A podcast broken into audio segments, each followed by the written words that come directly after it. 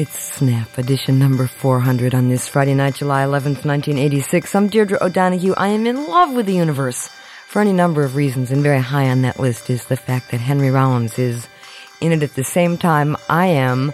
Throughout Bent by Nature, you've heard many stories of the lifelong connections set in motion by Deirdre O'Donoghue. But none were quite as surprising as the bond between Deirdre and Henry Rollins. After a chance meeting in early 1984, Rollins became a regular voice on Snap, and he quickly became one of her most treasured co hosts and friends. Since the last time you were here, when we first met, the first time you came around Snap, you were a total stranger to me. On the surface, you're apparently a real interesting character, and beyond the surface, holy cow, there's so much to you. In our final episode of Bent by Nature, Rollins shares his remembrances of Deirdre, the DJ, tastemaker, and human being who changed his life irrevocably. You're impossible to pigeonhole, is what you are. You are simply Rollins. That's all there is to it, and I rather like it. I'm Tricia Halloran, and from KCRW, this is Bent by Nature Deirdre O'Donoghue and the Lost Snap Archives. Episode 10 Rollins. This is Henry Rollins, and I wrote something about Deirdre O'Donoghue, which I'm going to read to you as clearly as I can. I believe I met Deirdre in 1983. I forgot how it happened, but I ended up being on her KCRW show Snap to be interviewed. After the show was over, we stayed at the station for a few hours. I told her I had brought some tapes of music I was listening to at the time. She was very interested in hearing what I was into. I was struck by how enthusiastic she was about music. This was the beginning of our friendship that lasted until she passed away. In those days, I was in a touring band and out of California for months at a time. When I would return, it usually wasn't for very long, but I always tried to get over to Deirdre's apartment and visit and catch up on what music was currently captivating her. There were always new bands and artists she was excited about. Rarely was she lukewarm about a group. If she mentioned a record at all, it was because she found it almost impossible to stop playing it. Whenever I could, I would go to KCRW with her and watch her do the show. I was her vinyl roadie. She had these large, as I remember, blue canvas carry bags for records. Both would be full. We made an odd couple. She, this effervescent, slight ball of energy, and me, a long haired, tattooed guy in a rock band. Many nights, I would hang out with her at the station, crash on her couch, and then take two buses back to Redondo Beach where I was living.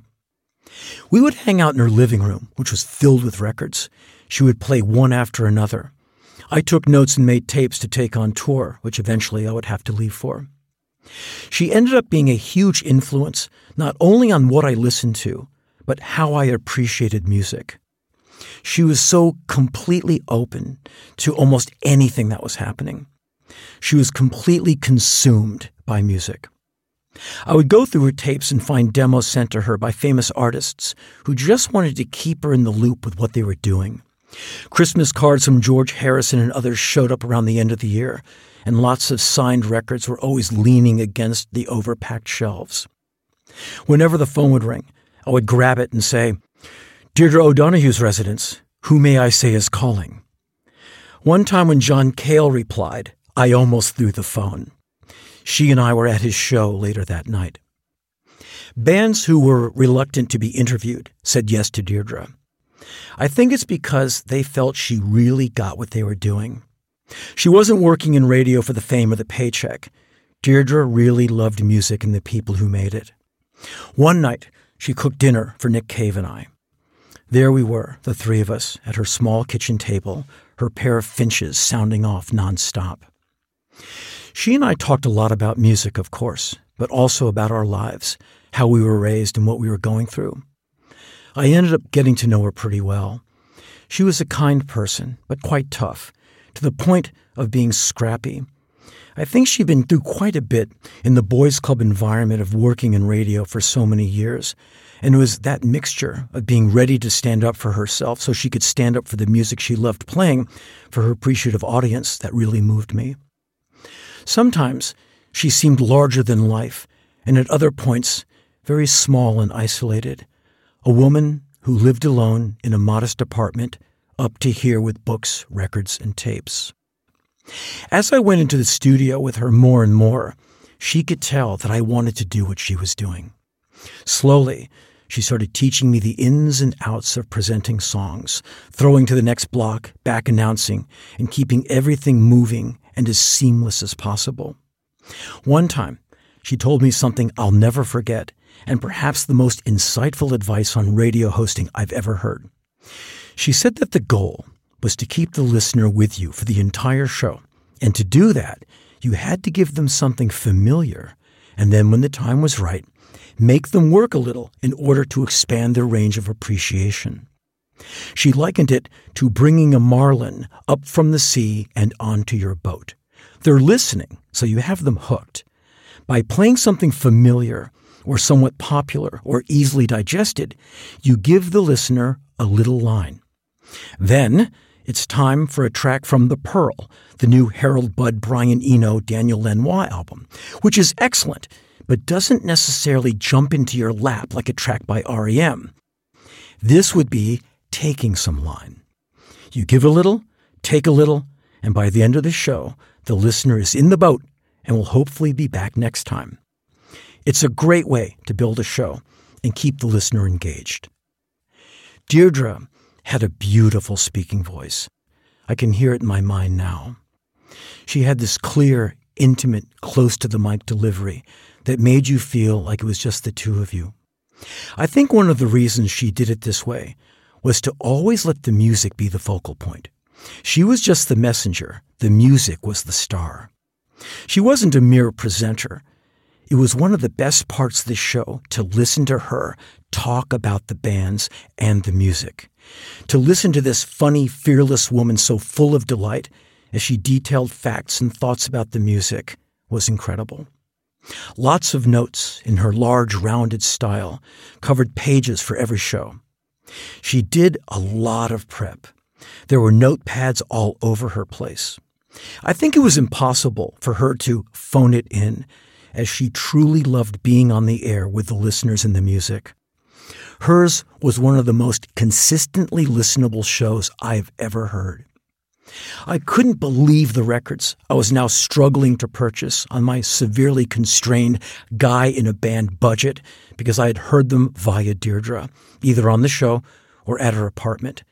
There I was buying Laurie Anderson's amazing Mr. Heartbreak album, causing me to miss a meal. Completely worth it, of course. The degree to which she opened my mind to music I might not have ever heard on my own is profound. One night during her show, she had me introduce a block of music. I did what she had taught me, and it was a blast. I started doing this more and more when I would be off the road. At some point in the mid 1980s, Deirdre's health began to fail. The rest of her life would be an incredible struggle. I remember the last time I saw her. She was so frail. I put my arms around her very carefully, as the previous time I did, she told me it was too hard. She passed away in early 2001. I have every letter she ever sent me, every card, tape, everything. Her impact and influence on me is monumental. Now and then, I get an email from someone telling me they like my on KCRW. I thank them but it's just what Deirdre taught me. I'm trying to be like her. A few years ago, I drove by her old apartment. I hadn't seen it in years. I wasn't looking to be at her address. I was taking side streets to get to the station, and suddenly, there it was. I felt like I'd been kicked in the stomach. I can't explain how much I miss her. It's always there. I'm so lucky to have been friends with Deirdre to learn from her, and to experience her love of life and music. Thank you.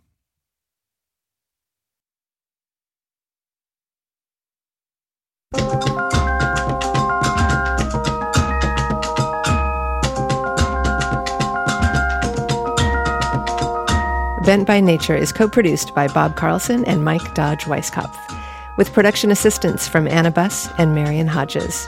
Our digital producer is Andrea Dominic. KCRW's program director for music is Anne Litt.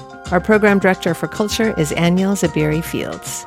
If you'd like to hang out in Deirdre's world a little longer, head over to the Bent by Nature website at kcrw.com slash bent by nature. You can explore Deirdre's archive of vintage performances and interviews. You can also play Deirdre's tape of Snap number 406 from July 24th, 1986, co hosted by Henry Rollins. We're adding new stuff all the time, so be sure to check back. Special thanks to Frida Young, Natalie Kiriakoutis, Surreal Lewis, Cheryl Pavelski, Meredith Schomburg, and Jeff Sykes. I'm Tricia Halloran, and from KCRW, this has been Bent by Nature, Deirdre O'Donoghue and the Lost Snap Archives.